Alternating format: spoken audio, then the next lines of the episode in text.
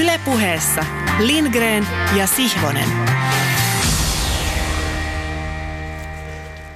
Tervetuloa hullun huhtikuun ensimmäiseen urheilupuhekokoontumiseen, jonka alkuun tekee mieli puhua hetken aikaa yleisöistä, urheilun katsojista ja todistajista. Hullu huhtikuu tämä on sikäli, että yli vuosi sitten alkanut poikkeustila on ja jatkuu. Ja vaikka tänä vuonna on jo päästy talvilajeissakin jakamaan mestaruuksia ja mitaleita, niin niitä on jaeltu poikkeuksellisissa oloissa, jossa jossain lajeissa joukkueita on jopa pudonnut mestaruuskamppailusta koronakaranteenien takia ei pelikentällä hävittyjen ottelusarjojen seurauksena. Ja ennen kaikkea tietysti pelit on käyty areenoilla, joilta syksystä tai syksyllä paikalle päässeet vähänkin, vähätkin yleisöt ovat kaikonneet. Meidän vieraanamme on yksi tämän kevään 2021 Suomen mestareista Kiekko Espoon laitahyökkäjä Annina Rajahutta. Lämpimästi tervetuloa lähetykseen.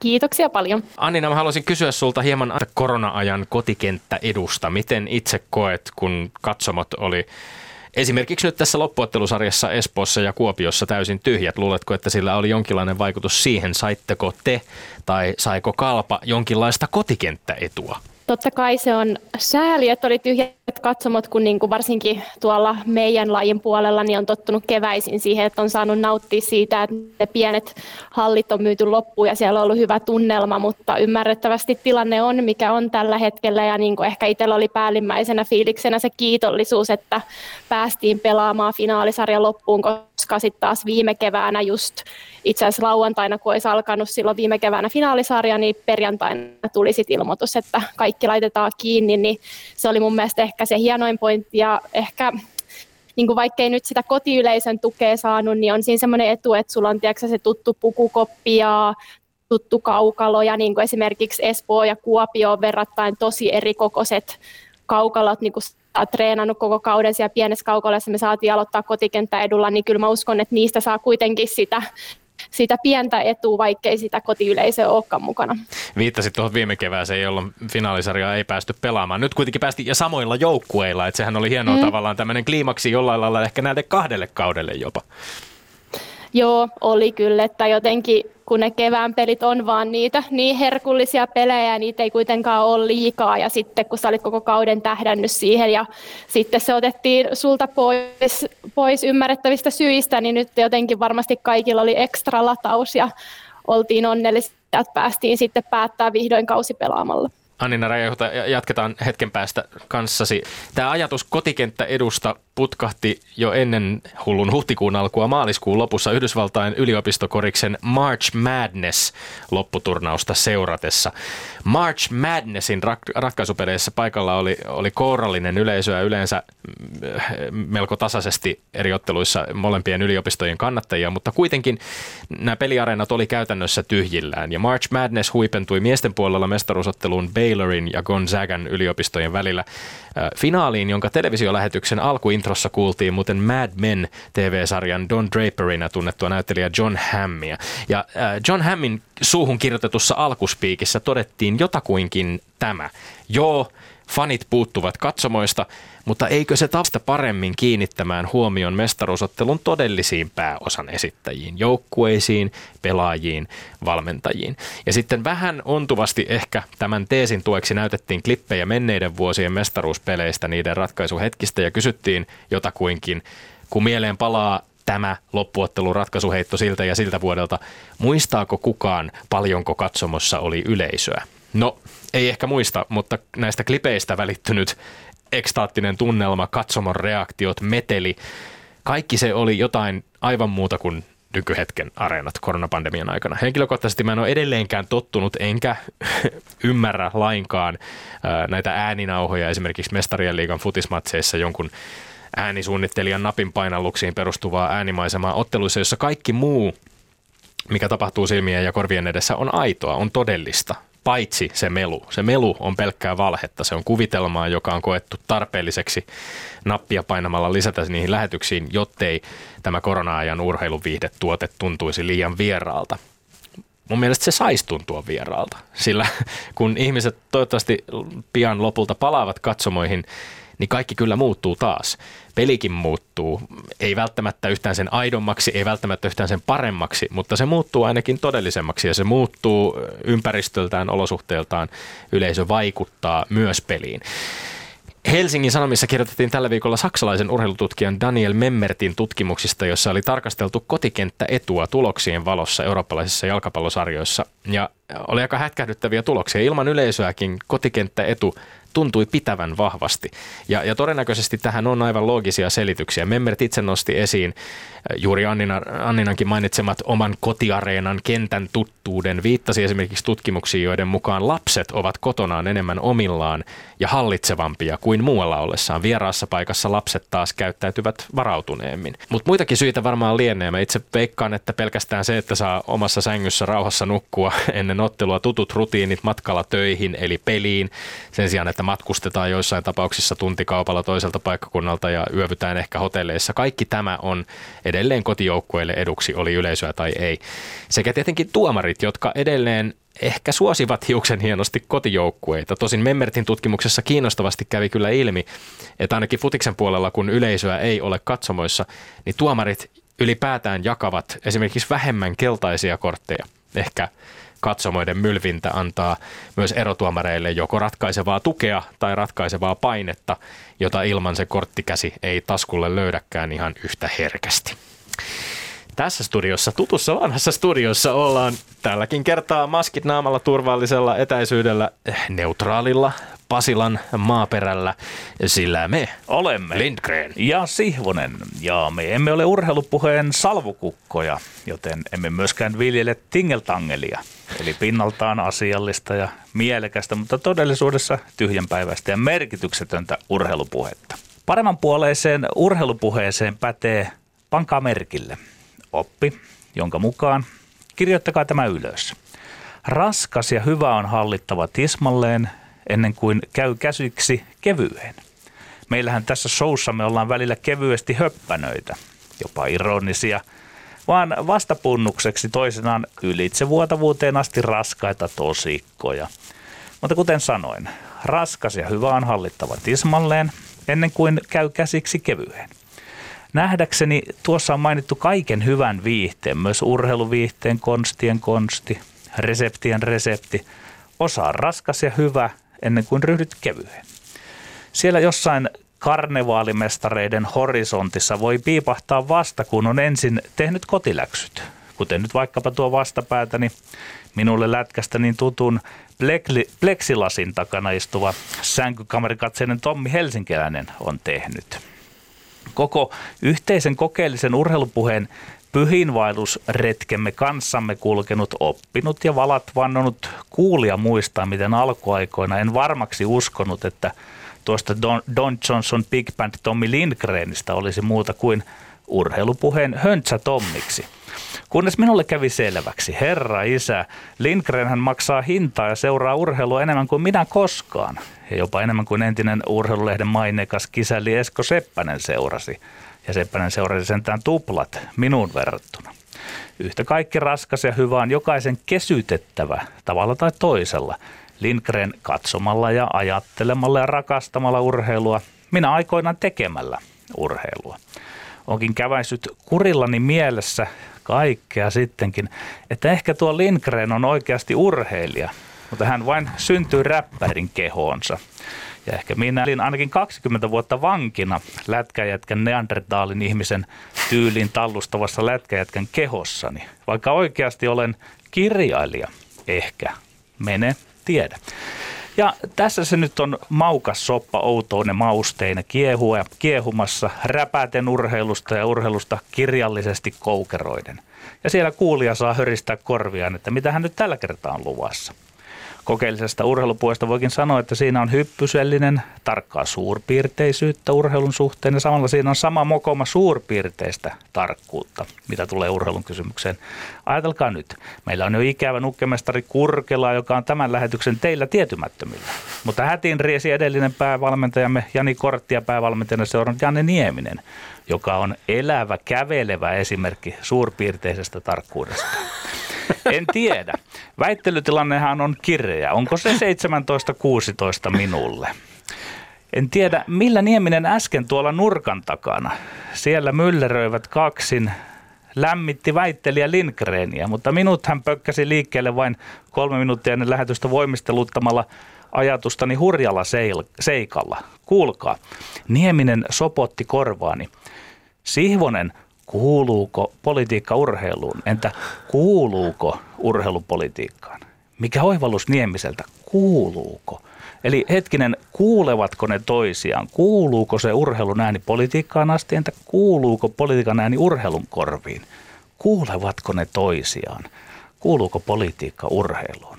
Ja lopulta ymmyrkäisenä nyökkäilin vain. Nieminen löi pökköä ja käski miettiä, miten suhtautuu urheilun ja politiikkaan tämä. Naapurin riita kyllä kuuluu sinulle, mutta ei se kuulu sinulle. Melko puoleista. Vaan... Paitsi jos äityy väkivaltaiseksi, silloin se kyllä kuuluu sinulle.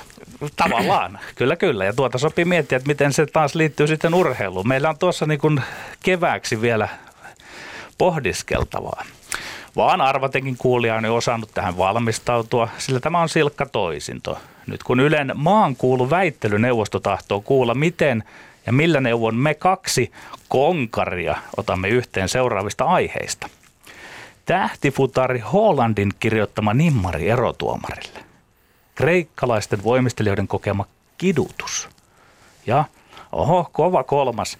Se kun naisleijonien mm 15-vuotias Sanni Vanhanen. Miten se on Konkari, Tommi, niin luki, Konkari Hämeenlinnassa tehdyssä käsikirjoituksessa. Väittelyttäisikö sinua yhtään pienen pääsiäispaussin jälkeen? Ai että, miten väittelyttääkin. Tässä on ollut oikein tulisilla hiilillä ollaan oltu, kun pientä breikkiä jouduttiin pitämään pääsiäisen ajan. Erikoisohjelmistoa pyöri tällä kanavalla, mutta nyt pääsemme jälleen vauhtiin. Hyvä, pannaan levy pyörimään. Mahtavaa. Ensimmäinen väite. Jalkapallon mestarien liigan ottelussa Manchester Cityn ja Dortmundin välillä tuominut avustava erotuomari pyysi Dortmundin norjalaisen tähtipelaajan Erling Braut Haalandin nimikirjoitusta ottelun jälkeen. Onko tuomarin epäkorrektia pyytää pelaajan nimmaria, kyllä vai ei? Ei ole epäkorrektia. Mä lähestyn tätä kysymystä ennen kaikkea status- ja rahanäkökulmasta. Eliittitason avustava erotuomari voi tienata yksittäisestä mestarien ottelusta noin 2500 euroa.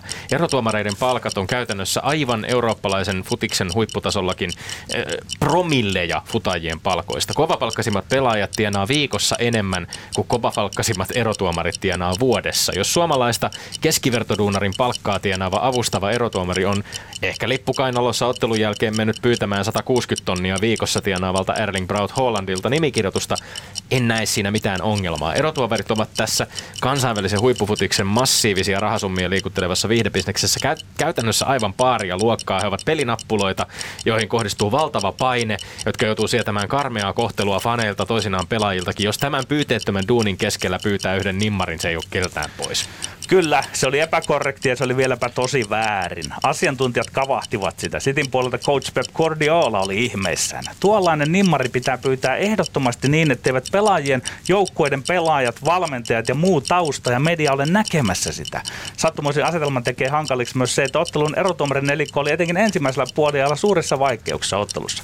Erotuomarin integriteettiin kuuluu osoittaa kaikkinaista puolueettomuutta, ei osoittaa faniuttaan, ei asettaa puolueellisuutta millään millään tavalla kyseenalaiseksi. Ja tämä puolettomuus tulee osoittaa koko ottelutapahtuman yhteydessä yli 90 minuutin peliajan, stadionille saapumisen ja sieltä poistumisen ajan. Entisenä pelaajana, entisenä valmentajana sanon, kaikkien osapuolten tunnot tuossa tilanteessa ovat olleet, ei ole todellista.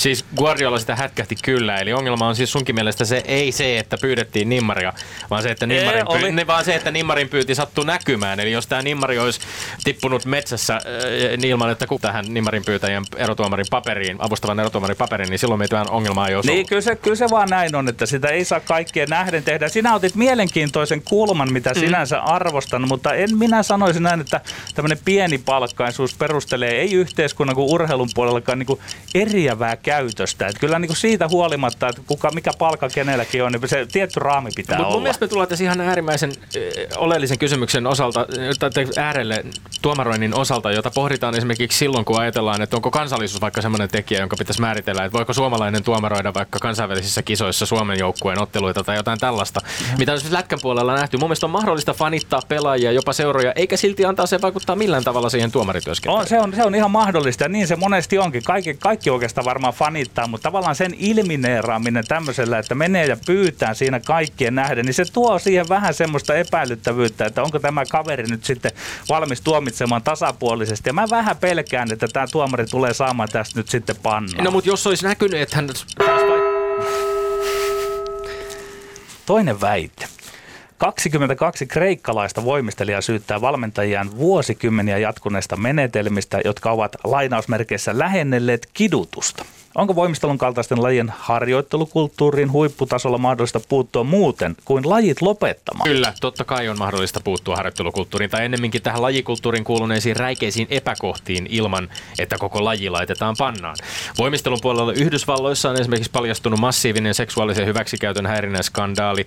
Lääkäri Larry Nassarin ja häntä suojelee liiton kohdalla. Sitä on selvitetty mediassa, sitä on selvitetty oikeussalissa. Syylliset on saatettu vastaamaan teoistaan. Kreikassa on varmasti näiden paljastusten myötä käynnistynyt prosessi, joka puhdistaa lajia jopa rikollisiin tekoihin syyllistyneistä valmentajista. Suomessakin Voimisteluliitto on ollut viime vuosina aktiivisesti kehittämässä vastuullisempaa toimintaympäristöä urheilijoille. Usein puhutaan lainausmerkeissä urheilun omalakisuudesta, mutta kyllä urheilussakin lakia pitää noudattaa. Ihmisiä pitää pystyä kohtelemaan kunnioittavasti, eikä tämä tee minkään fyysisen harjoittelun optimoinnista mahdotonta. Se ainoastaan kitkee valmentajien joukosta sellaiset henkilöt, jotka eivät välitä pätkääkään kanssa ihmisten hyvinvoinnista.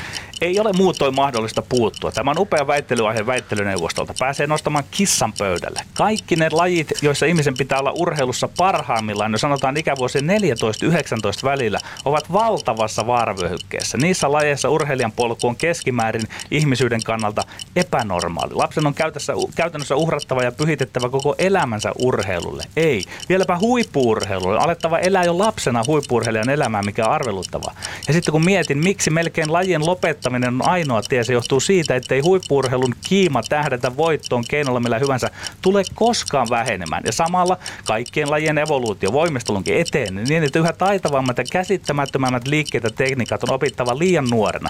Näyttäisi, että tässä puheena olevat lajit ajavat päin sitä seinää, jota kutsutaan yhteiskunnan moraali, jopa lait. Mä, mä yhdyn tähän. Ollaan valtavassa vaaravyöhykkeessä. Näissä lajeissa on ehkä uhrattava elämä jo pienestä pitäen treenattava osin epäinhimillisesti lainausmerkeissä, mutta ei silti missään nimessä altistua epäinhimilliselle kohtelulle tai epäinhimillistävälle kohtelulle. Siinä on vissi ero. Sinä Tommi luetteloit hyvin niitä, mitä on nyt tehty ja sitten ajattelit niitä, että sillä kitketään ikään kuin se valmentaja-aines ja saadaan sillä lailla se paras. Mä en usko ollenkaan siihen, koska valmentajat ovat valmentajia, urheilu kutsuu valmentajien puolensa. Että ongelma on enemmän tässä niin kuin lajeissa sinänsä, että se on niin posketonta, että niin nuorena pitää olla niin varhain Eli liikenteessä. Mä en tietyissä, usko, että se tietyissä lajeissa on väistämätöntä, että on julmia despootteja, jotka kiduttavat ihmisiä valmentajana, niinkö? No se varmaan ne muodot saattaa muuttua, mutta myös vaatimukset parempaan käytökseen paranee. Ja mä en usko, että oikein se niin kuin valmentamisen se käytöskoodi muuttuu niin nopeasti, kuin yhteiskunta vaatii sitä. Ja sitten kun niin kuin mä sanoin, että lajit kehittyy ja ne vaatimukset kehittyy, niin se on aika posketon tie. Onhan se radikaalia sanoa ja lopettaa No, musta tämä, tämä lajien lopettamisargumentti on samanlainen mututuntumalta heitetty fiilispohjainen näkemys kuin sul- sulta kuin vaikkapa se, että ei kukaan juokse 100 metriä alle 10 sekunnin ilman kiellettyjä aineita.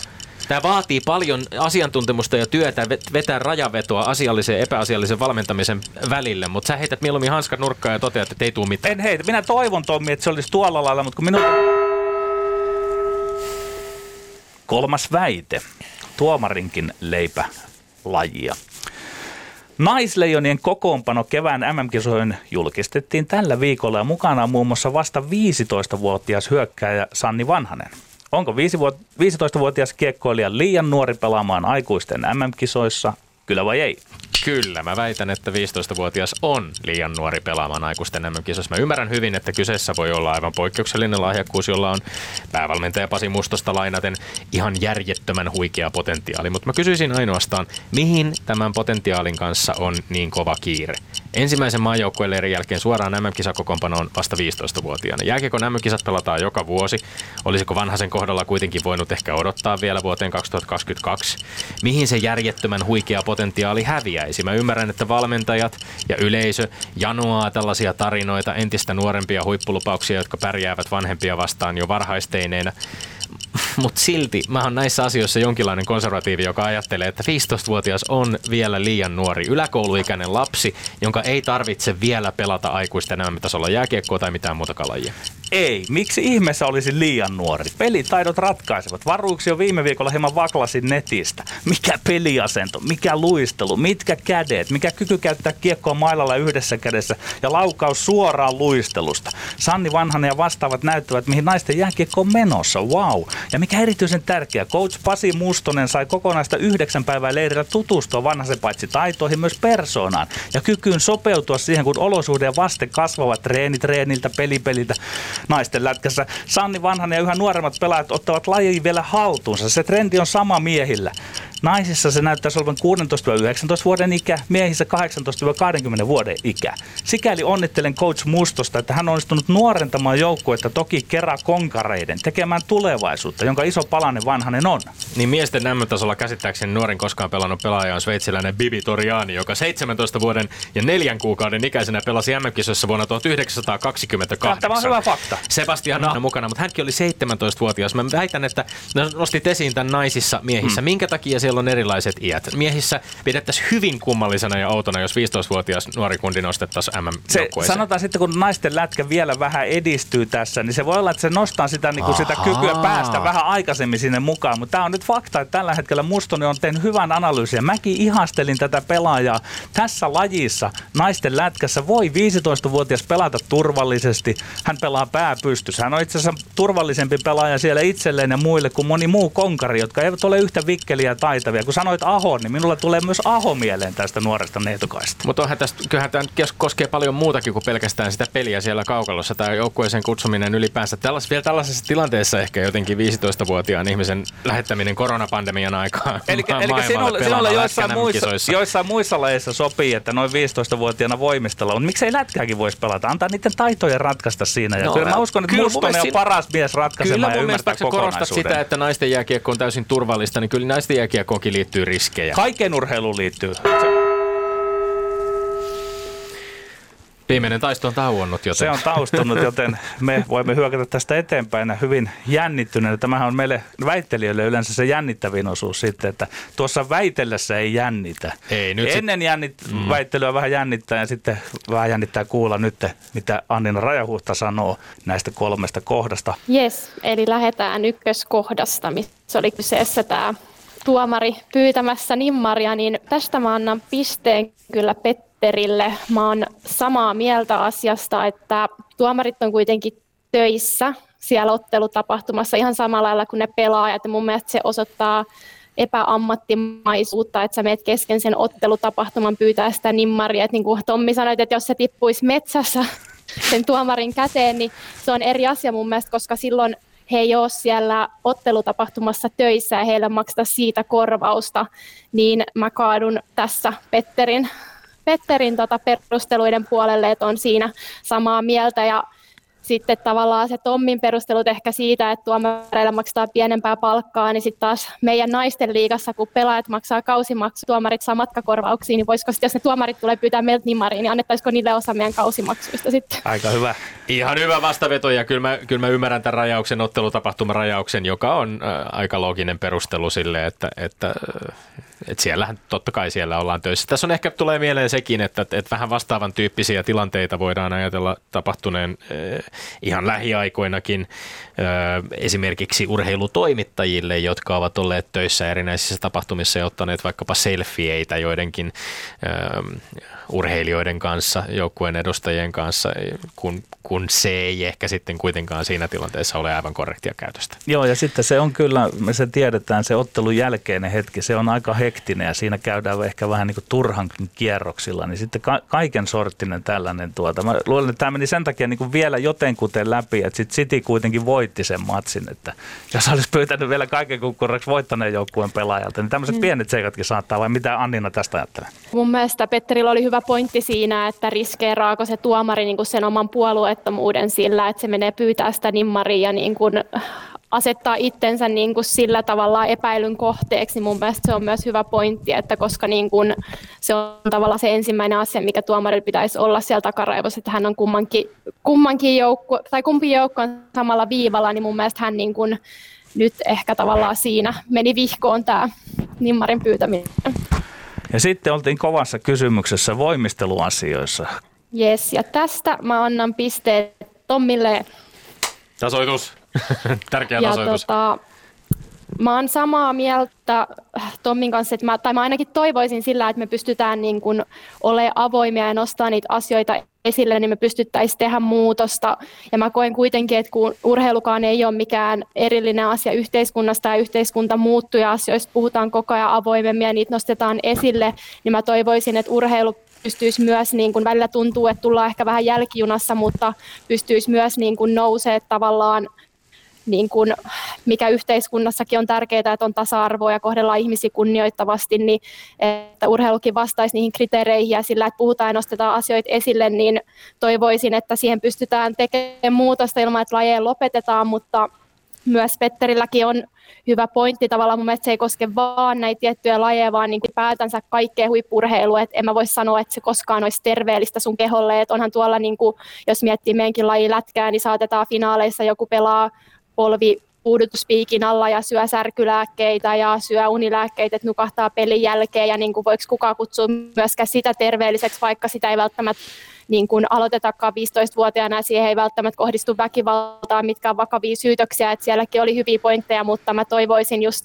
että toi, toi avoimuus ja asioista puhuminen pystyisi muuttaa myös sitä huippurheilua jollain tapaa tulee se mieleen, että näiden lajien liitoilla täytyy olla todella vahva ymmärrys siitä, että jos ketkä, niin nämä nuorten lasten valmentajat, niin he tarvitsevat sitten tämmöistä koulutusta ja perehdytystä siihen, mitä on se lapsen mm. psyyke, että se, se ei kestä mitä tahansa siellä. Että ei, ei mikään urheilu ole sen arvoista. Mm. Että tuota, että siksi minä niin kuin vieläkin pysyn kannassani, mutta ymmärrän, että ei sekään se reitti ole. Ei oikeasti mitään urheilua voida sinänsä lopettaa. Niin, mun mielestä nostit aika oleellisen pointin tässä nimenomaan sen koulutuksen esiin, ja, ja tuossa ei tullut turhaan mainittua Suomen voimisteluliitto, ja tietysti lajit, joissa tällaisia tapauksia on tullut myöskin julkisuuteen, että on, on on epäilyjä tai ihan todisteitakin epäasiallisesta kohtelusta tai, tai jossain tapauksissa jopa, jopa mahdollisesti lain rikkomisesta, niin ne asettaa myöskin yleensä tietyt lajit ja lajiliitot sen tilanteen eteen, että on, on pakko tavallaan niin sanotusti lähteä aggressiivisemmin myöskin ajamaan uudenlaista kulttuuria läpi ja ehkä lisäämään sitä tietoisuutta siitä, että mikä on ok ja mikä ei. Ja Suomen voimisteluliiton sivuilla esimerkiksi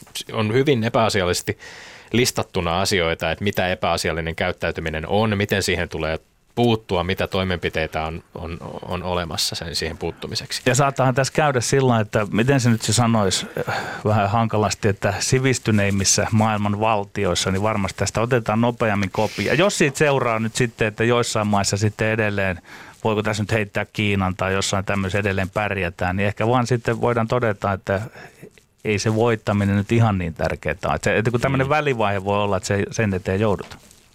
Hyvä pointti. Mutta Kiinasta tarina just kun silloin kun menin pelaa itse asiassa sinne, niin meillä oli niitä kiinalaisia pelaajia, heille tuli ensimmäistä kertaa elämässään niin pohjoisamerikkalainen valmentaja, niin he oli todella hämmentyneitä siitä, että kukaan ei hakannut heitä mailalla pohkeille siellä treeneissä, koska niin kuin aikaisemmin oli tapahtunut, jos he ei luistellut tarpeeksi nopeasti, niin heillä oli ihan outoa tämmöinen kulttuuri, missä valmennetaan niin kuin puhumalla. Niin se on varmasti niin kuin myös todella kulttuurisidonnaista, miten valmennuksia hoidetaan. Hieno huomio. Kyllä. Öö, nyt on enää jäljellä sitten viimeinen kolmas väittelykysymys, jossa, jossa oltiin naisleijonien kokoonpanon, kokoonpanossa ja, ja 15-vuotiaan Sanni Vanhasen valinnassa. Väittelyn voittaja tänään on Tommi. Toi! Oho! Yllättynyt en Tommi täältä. En Minäkin vähän yllätyin, mutta nyt kuullaan mä olin, mielellään Mä olin perustelut. aivan varma, että tässä tulee turpi, jos missä. No, mutta kuunnellaan perustelut, yes. niin rajoittaa mielenkiinnolla.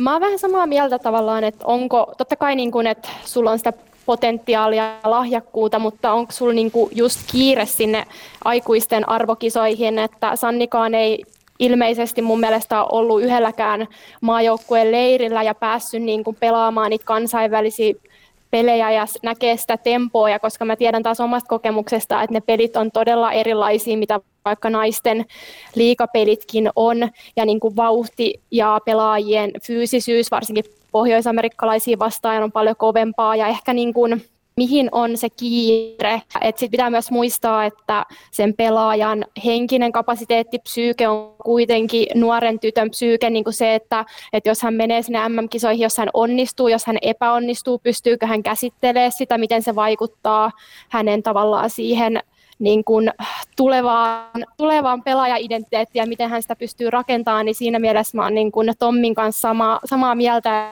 Mun mielestä ei välttämättä ole niin kuin vielä kiire, vaikka hän erittäin lahjakas onkin. Mikä sinun kokemuksesi on, että kun mä olen myönnän vähän tarkemmin seurannut miesten lätkää, siinä todennut sen, että yhä nuorempina ja nuorempina pelaajat tekevät läpimurtoja, niin millä se näyttää siellä naisten lätkän puolella? Kyllä niin kuin meilläkin, meilläkin pelaa itse asiassa 15-vuotias erittäin potentiaalia. Juniori tuo kiekkoispoon joukkueessa ja hänellä on lahjoja ja taitoa, mutta sitten just huomaa, että ehkä mitä kovempiin peleihin menee, niin vaaditaan vielä sitä kokemusta. Ja mun mielestä aina on hyvä tavallaan rakentaa polku, niin kuin, että sä et saa kaikkea niin sanotusti liian nopeasti, vaan sä niin kuin oikeasti teet sen työmäärän ja sä pikkuhiljaa lisäät sitä vastuuta ja saat sitä kautta kokemusta ja varsinkin niin kuin MM-kisoissakin siellä loppupäässä on todella tiukkoja, tiukkoja pelejä, mikä vaatii sit lähinnä sitä henkistä kanttia. Totta kai täytyy myöntää nyt, kun huomaa, että nuoria tulee sinne aikaisemmin, aikaisemmin, että heillä on kyllä ihan mahtava itseluottamus ja niin kuin jotenkin tuntuu, että he on niin kuin paljon rohkeampi ja reippaampi ehkä niin kuin mitä silloin omana aikana, kun mentiin sinne joukkueeseen ja siitä täytyy antaa täydet pointsit, mutta, mutta mä uskon, että se, niin kuin, se henkinen kapasiteetti myös monelle kehittyy sitä kautta, että sä saat niitä kokemuksia. Sama koskee ihan, ihan yhtä lailla miesten tai naisten jääkiekkoa, se koskee muita palvelulajeja. Hyvin poikkeuksellinen työyhteisö ehkä siinä mielessä myöskin se jääkiekon tai, tai pallopelien pukukoppi, jossa saattaa se ikähaitari olla hyvinkin laaja, jos ajattelet, että, että teet, teet sitä omaa työtäsi jääkiekkoilijana siellä, siellä tota pukukopissa, oot, oot 32-vuotias ja siellä on 15-vuotias pelaaja, joka on alle, alle puolet sinun iästäsi, niin onhan, onhan se varmaan myöskin sellaisen joukkueen dynamiikan ja muun kannalta, niin kun se vaatii aika paljon varmaan kaikilta osapuolilta, että, että kaikki tavallaan saadaan tuntemaan, että et, et he kuuluvat tähän samaan joukkoon jotenkin yhdenvertaisina pelaajina ja jäseninä. On, mutta sitten taas täytyy muistaa, että mun joukkokaverit sanoo, että mun jutut on välillä kuin 16-vuotiaalla teinillä, että ehkä mä sen takia tuun hyvin juttuun niiden junnujen kanssa. Otetaan vielä tästä aiheesta semmoinen, että jos ajattelet sitä kaarta, että jos olen oikein ymmärtänyt, niin sinä menit aikuisten joukkueeseen ykkösdivisioonan joukkueeseen ehkä jo siellä 3-14-vuotiaana kanssa. Niin oliko Joo. se sitä aikaa, että yksinkertaisesti niin kuin, ää, kilpailu ei vielä ollut niin paljon? Et jos silloin pääsi jo niin nuorena, mutta nyt se on sitten todella sitä, että pitää olla todella hyvä, että pääsee sinne. Vai, vai miten se on mahdollista, että sinäkin aloitit jo aika aikaisin? Kyllä totta kai niin kuin harrastajamäärät kasvaa koko aika ja se luo lisää sitä kilpailua niistä pelipaikoista. Ja silti vaikka mä menin sit niin kuin sinne naisten joukkueen puolelle, niin mä pelasin kuitenkin edelleen poikajoukkueessa. Et meillä oli semmoinen ihan viiden, kuuden pelaajan rinki, joka pääsi edelleen niin kuin jatkaa poikien kanssa pelaamista ja uskon, että se tavallaan sitten niin kuin toi itselle vielä siinä vaiheessa lisää sitä kovuutta sitten, että pääsin murtautumaan sinne naisten joukkueeseen. Kyllä mä tässä vaiheessa kuitenkin nostaisin esiin sen, että väittelytilanne kon osalta tasottui juuri 17-17. Me, ai, ai, ai, me, ole, me emme ole 17-ikäisiä kumpikaan, mutta me ei. olemme nyt lukemassa 17 kumpikin. Ja äh, siitä jatkamme siis ensi viikolla uusiin haasteisiin, uusiin väittelyihin. Ja on aika kiittää tämän päivän tuomari Annina rajoittaa erittäin ansiokasta tuomaroinnista. Lindgren ja Sihvonen. No niin, Annina Rajahutta, vielä kerran esitellään sut vähän perusteellisemmin. Kolmet olympialaiset pelannut kahdeksankertainen Suomen mestari yli 10 vuoden maajoukkueura, jonka arvokisamitali saldona on kaksi olympiapronssia, MM-pronssi ja MM-hopea. Uh, unohtumattomissa kotikisoissa Espoossa 2019 tämä viimeksi mainittu, no niihin palataan vielä. Uh, ilmoitit Keväällä 2020 ilmoitit päättäväsi maajoukkueurasi Leijonapaita 11 on, oli ripustettu naulaa viimeisen kerran. Totesit lopettamisesta ilmoittaessa että oli uusien haasteiden aika ja että olet viimeisen vuoden aikana aloittanut sekä uudessa työssä että opiskellut avoimessa yliopistossa sosiaalipsykologiaa. Millä mielin sä itse asiassa nyt, jos palataan vielä tähän maajoukkueen nimeämiseenkin ja nyt on MM-kisat, naisten MM-kisat edessä pian, millä mielin katselet uutisia tuoreesta maajoukkueesta, sen nimeämisestä, kevään MM-kisoja kohti menemisestä, onko yhtään oudot fiilikset, kun sen vuosikymmenen vuosikymmenen mukanaolon jälkeen et, et nyt olekaan itse mukana? Itse asiassa täytyy sanoa, että ei kyllä niinku tullut ollenkaan haikea olo siitä, kun näin nyt nyt joukkueen, että ajattelin, että olisi jopa voinut niin kuin tuntuukin jossain, mutta, tota, mutta ehkä niin kuin, mä oon sille itsestä mieltä, että, että aina kun tehdään tuommoisia isoja päätöksiä, totta kai niitä niin kuin joskus pyörätään, mutta itsellä niin omalla kohdalla halusin olla niin oikeasti ihan sataprosenttisen varma, että se on niin kuin mun mielestä se oikea päätös ennen kuin mä sen julkiseksi toin ja niin kuin nytkin nämä omat tunnetilat sen jälkeen, kun sen päätöksen teki, niin on vaan kuvastanut sitä, että se oli mulle oikea aika lähteä kohti uusia unelmia. No mennään sitten tähän nykyhetken. Sinä olet kaiken jo kokenut, mutta nyt sait koke- lätkäpelaajan kokemuspankkisi uuden kokemuksen Annina Rajahuhta. Kertaa vielä Suomen mestaruuden ratkaisut. Kolme kaksi. Voittomaali kalpaavasta lähti sinun mailastasi. Toimit, toimitit niin sanotusti kiekkoa maalille. Kertaa se tapahtuma. Pelasitte siinä pitkähköä hyökkäysalua hyökkäyspeliä ja sitten...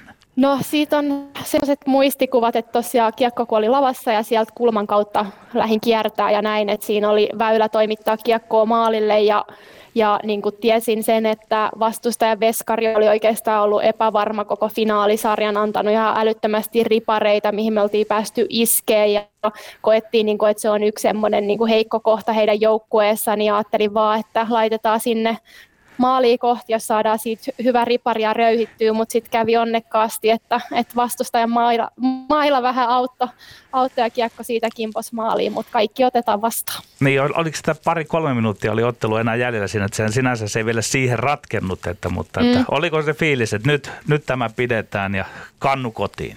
Mehän vähän aiheutettiin sydämen tykytystä ja jännitystä kotikatsomoon, kun meillä oli se 2-0 johto jo siihen kolmanteen erään lähdettäessä ja sitten se suli, mutta, mutta jotenkin mä koin silti, niin kuin, että, että meillä oli ehkä niin tuossa koko playoff sarjassa niin kuin ylipäätänsä aina ongelma vähän se, että kun vastustaja meidän verkkoa maalin teki, koska niitä ei nyt ihan älyttömästi tullut, mutta niin kuin huomasi silleen tavallaan, että se meidän joukkueen energiataso aina vähän laski siitä, mutta, mutta siinä finaalipelissä täytyy kyllä myöntää, että vaikka kalpa tuli 2-2 tasoihin, niin jotenkin oli aistittavissa siitä joukkueesta ja vaihtoaitiossa, niin kuin, että, että ihan sama mitä tapahtuu, että me vielä noustaan täältä ja jotenkin sitä kautta niin kuin itselläkin oli semmoinen, että ei hitto, että kyllä me tehdään se maali ja tämä on meidän peli ja, ja sitten sieltä tulikin se voitto. No kolmisen vuotta kaudet 16-18 pokaali oli lainassa ensi vuoden Jypille ja sitten pari kautta Kärpille. Ja nyt se on palannut ja visusti kotiin, siinä mielessä kotiin, että mestaruus on mennyt historian mittaan jo laskeskeli 14 kertaa plussille, kerran muuten keväällä 89 Evulle. Eli siinä samoille Joo. suunnille Etelä-Vantaan urheilijoille. Ja nyt toisen kerran peräkkäin taas Espoossa. Ensimmäistä kertaa Kiekko Espoon nimellä. Sinulla on Rajahuhta on perspektiivi. Olet pelannut lukemattomia kausia Bluesissa, mutta myös kovissa joukkueissa, HPKssa ja Ilveksessä. Mutta mikä tekee Espoosta suomalaisten, suomalaisen naisten jääkiekkoulun kaupungin numero yksi?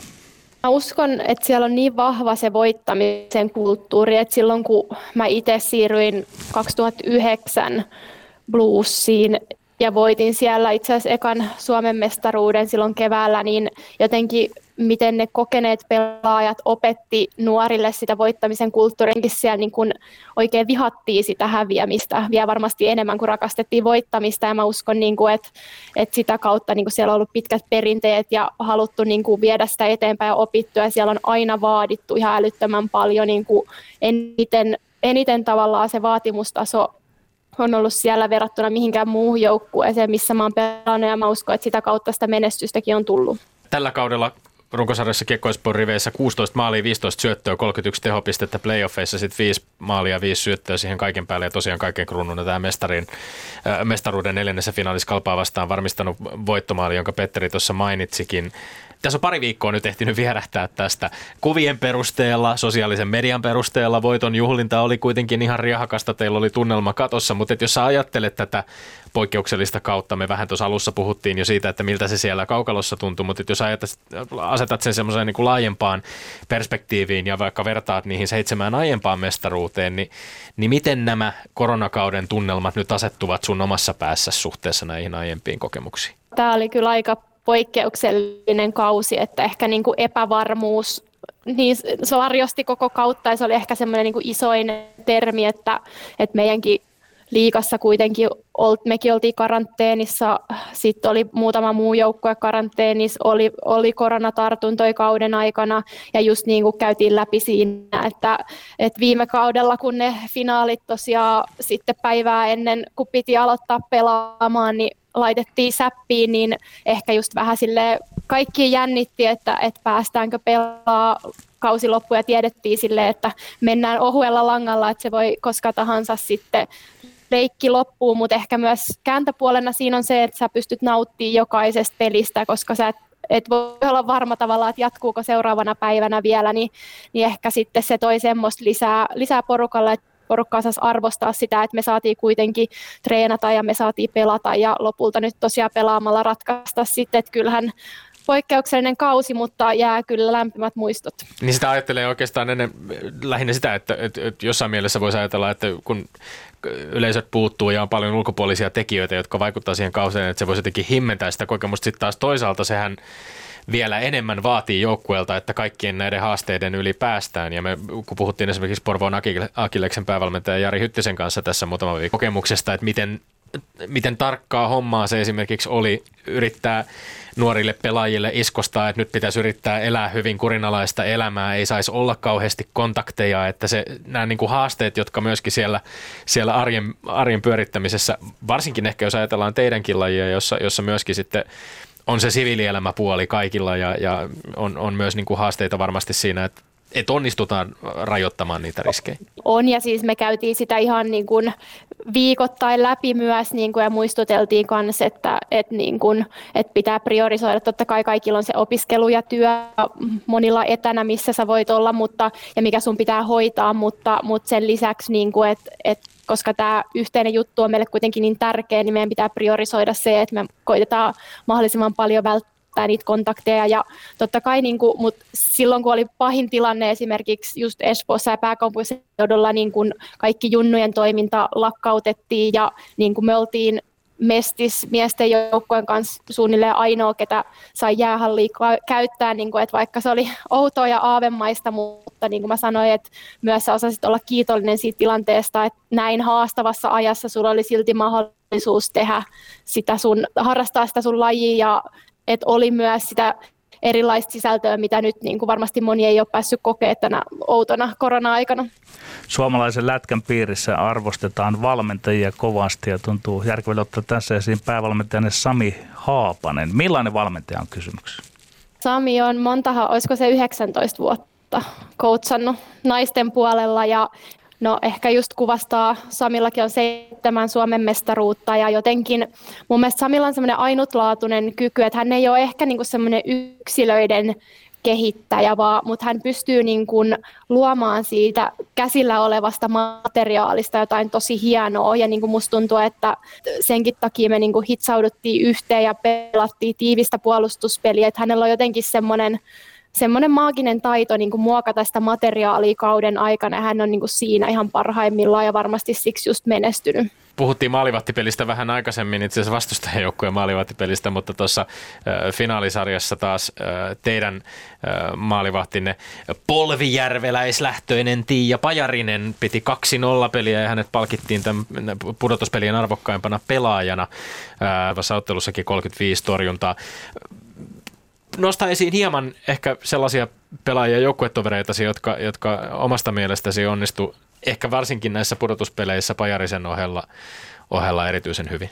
Täytyy kyllä vielä palata Pajariseen sen verran, että niin kuin Petteri tuossa sanoi, että, että vaikka se ratkaisu lähti sieltä mulla vasta liikenteeseen, niin täytyy muistaa, että vielä sen kolmen minuutin aikana esimerkiksi Kalpal oli yksi läpiajo, johon heidän ihan huippuhyökkäjä Elisa Holo Tapainen pääsi ja sen Pajarinen torju, niin kuin, että, että hän oli kyllä niin kuin ihan ehdottomasti oikeutettu tähän tota, MVP-palkintoa kauden jälkeen, että siitä on samaa mieltä, mutta haluaisin nostaa esimerkiksi semmoinen kuin Nea Katajamäki, että hän on niin kuin ollut pitkään tuossa meidän joukkueen mukana ja niin kuin en ole varmaan ikinä tavannut pelaajaa, joka tekisi yhtä paljon töitä kentällä kuin hän. Et siellä niin kuin joka vaihdossa niin kuin hän pystyy repii itsestä ja tekee semmoista työtä joukkueen eteen niin pyyteetöntä, pyyteetöntä hommaa, että jotenkin mä ihailin ja mä sanoinkin Nekulle siinä niin kuin finaalisarjan jälkeen, että ihan huikeeta, että mä, niin kuin, mä arvostan tota ihan älyttömästi, että vaikka se ei näy pistesarakkeessa, mutta niin kuin, se on ihan korvaamatonta, että tuommoisia pelaajia mestarijoukkueet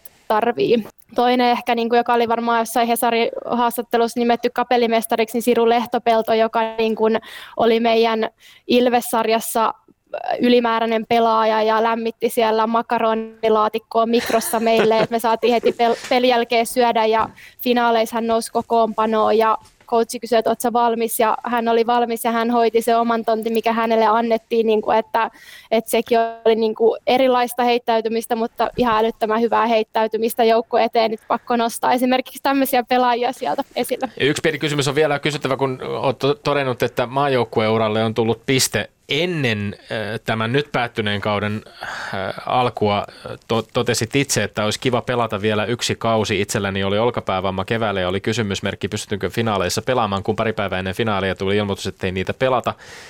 Jätti päätös kutkuttelemaan, haluaisin kuitenkin lopettaa peliurani pelaamalla rajahuhta tuumii. Kun näin kirjoiteltiin silloin, niin nyt tietysti tulee väistämättä mieleen kysymys, että millaiset ajatukset on nyt tuoreella mestarilla tulevaisuuden suhteen. Vieläkö pelit kiekkoispompaidassa jatkuvat? Oi nyt on hankala kysymys. Kyllä mä, kyllä mä oon paljon pohtinut sitä, että pitäisikö, pitäisikö eläköityä kokonaan lajin parista, mutta mä ajattelin, että mä nyt annan tässä kauden jälkeen itselleni vähän aikaa ja katsotaan sitten, että mihin se mieli muuttuu, mutta niin kuin sama siinä maajoukkuepäätöksessä, niin haluan olla sitten ihan sataprosenttisen varma, että mitä sitten teen.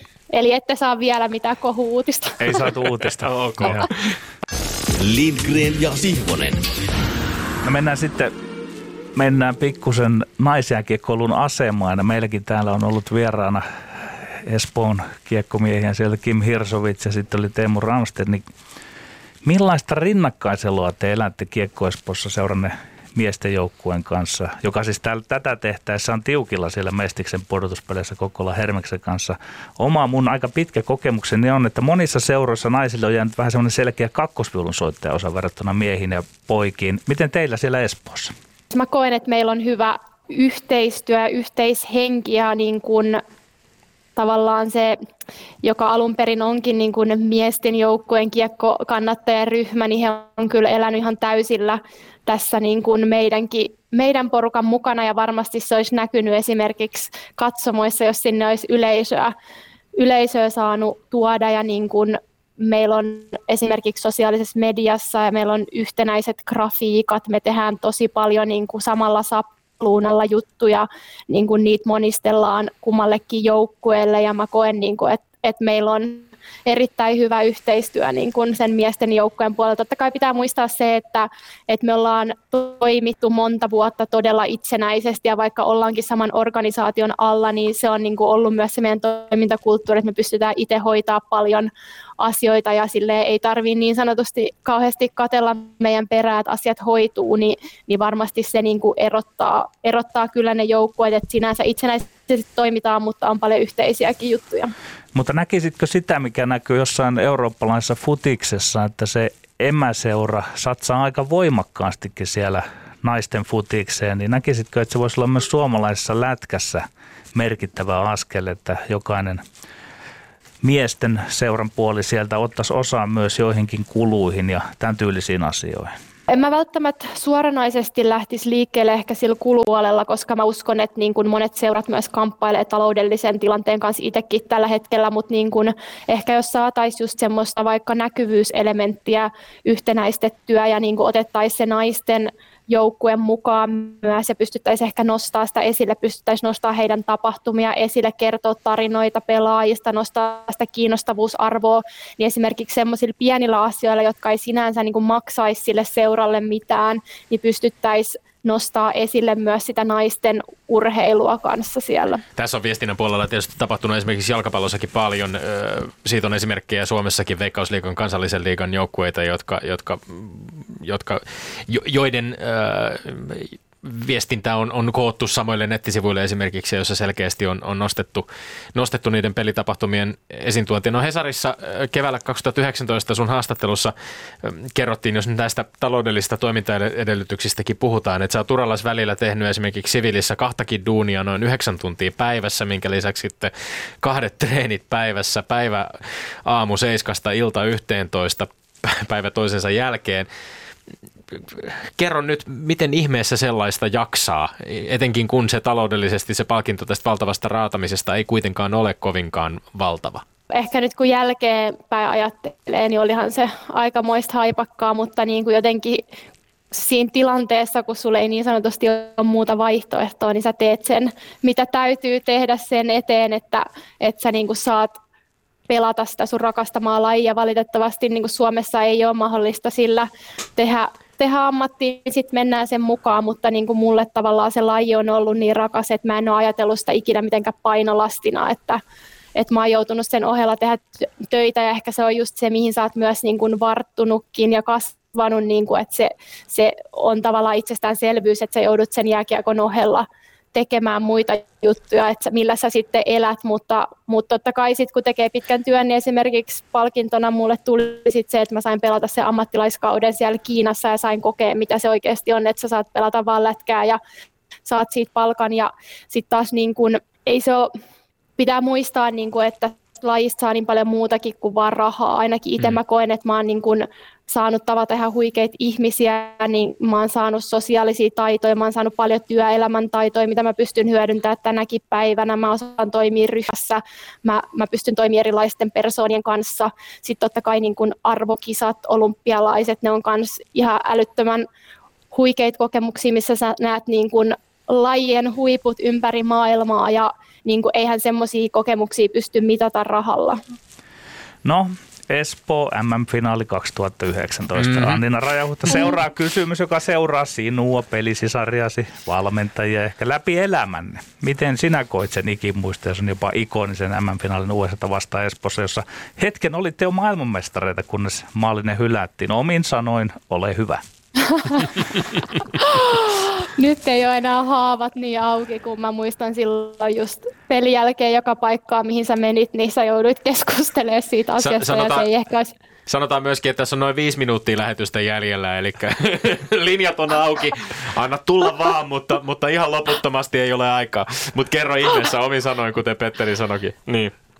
Joo, no kyllähän niin kuin itse olisin totta kai tuominut sen maaliksi, jos multa kysytään, mutta, mutta se on aika puolueellinen näkemys ja sille ei voi mitään, että se yksi kaveri siellä yläkerrassa päätyi toisin, mutta tota, enää ei voi asiaa muuttaa ja niin kuin sanoin, että onneksi haavat on vähän, vähän mennyt tässä umpeen, että ei enää kirvele, että silloin, silloin sen pelin jälkeen saattoi hieman kirvellä, kun tota, siitä useasti kaikki halusi keskustella, mutta ehkä semmoinen syvempi urheilufilosofinen kysymys, mikä tämä herättää, on, että, että mikä mahdollisesti olisi sitten toisin, jos videotuomarilta olisikin tullut tuomio good goal ja käsi keskiympyrään.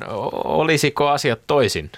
No en mä tiedä muuttaisiko se sitä arkea välttämättä niin radikaalisti, että, että mä kuitenkin me saatiin tosi iso mediahuomio meidän lajille myös niin kuin niin kuin näilläkin kisoilla ja tällä tuloksella. Ja niin kuin mä koen myös, tämäkin on pidempi keskustelu ja meillä ei enää siihen ole aikaa, mutta niin kuin koen, että myös se hype tavallaan mikä, ja mediahuomio, mikä me saatiin, sekin olisi pitänyt hyödyntää vielä paremmin. Oli se ihan sama hopea tai kulta, mutta, mutta tota, et siinäkin olisi voinut niin kuin jotenkin saada boostia lisää lajille. Okei, totta kai sitten tähän tulee nämä koronakaudet perään ja muuta, että se vaikuttaa siihen isosti mutta koen, että, että siitä huolimatta, vaikka se lopputulos oli mikä oli, niin me ei, sitä ei ole hyödynnetty täysin sitä potentiaalia, mikä niistä kisojen lopputuloksesta tuli. Niin tunnettu urheiluoikeuden juristi Olli Rauste esimerkiksi lausui, että tämä jää elämään suomalaisen urheiluhistoriaan Juha Miedon sadasosan rinnalla. Eli, e, eli epätäydellisyys, tilanteet, jossa oltiin ehkä lähellä sitä suurta lunastusta, mutta sitten kuitenkin tulee pettymys, niin ne on usein niitä urheiluhistorian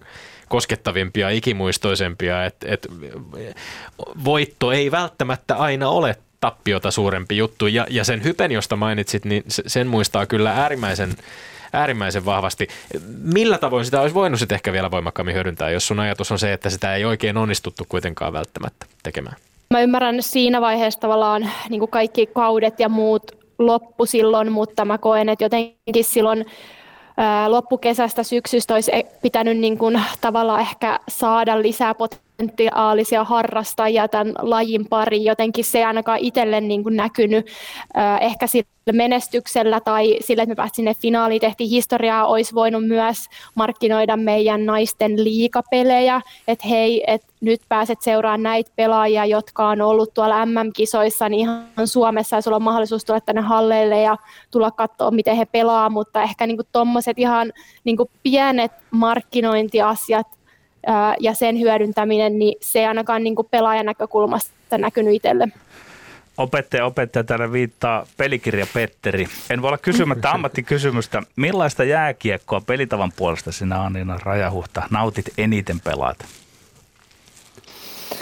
Uh, no, ei ainakaan trappia.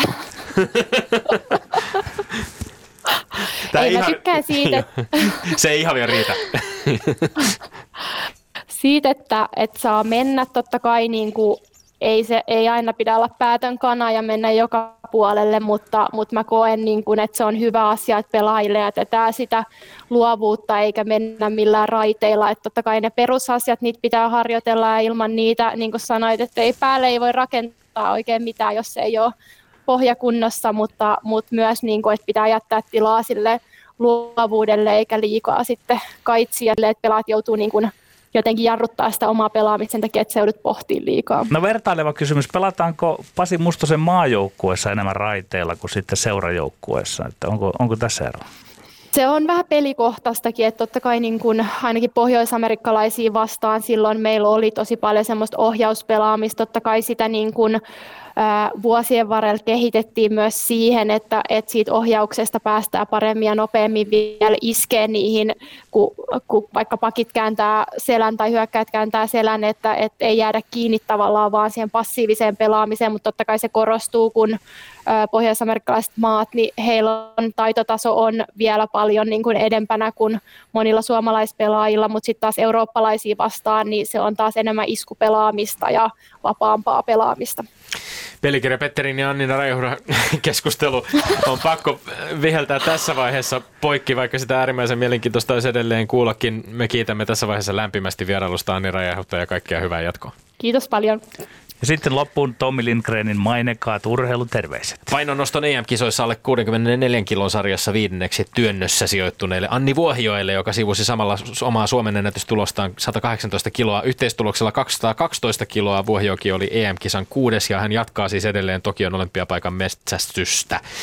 Viimeisessä olympiarankin kisassa Kolumbiassa toukokuussa Anni Vuohioki, joka kävi meillä aikoinaan Rion olympialaisten jälkeen vieraana täältä pesee viikon urheiluterkut ja iso hatunnosto. Me olemme Lindgren ja Sihvonen. Pysykää hän tyylikkäänä ja pysykää terveenä. Kansi kiinni ja kuulemiin. Ylepuheessa Lindgren ja Sihvonen.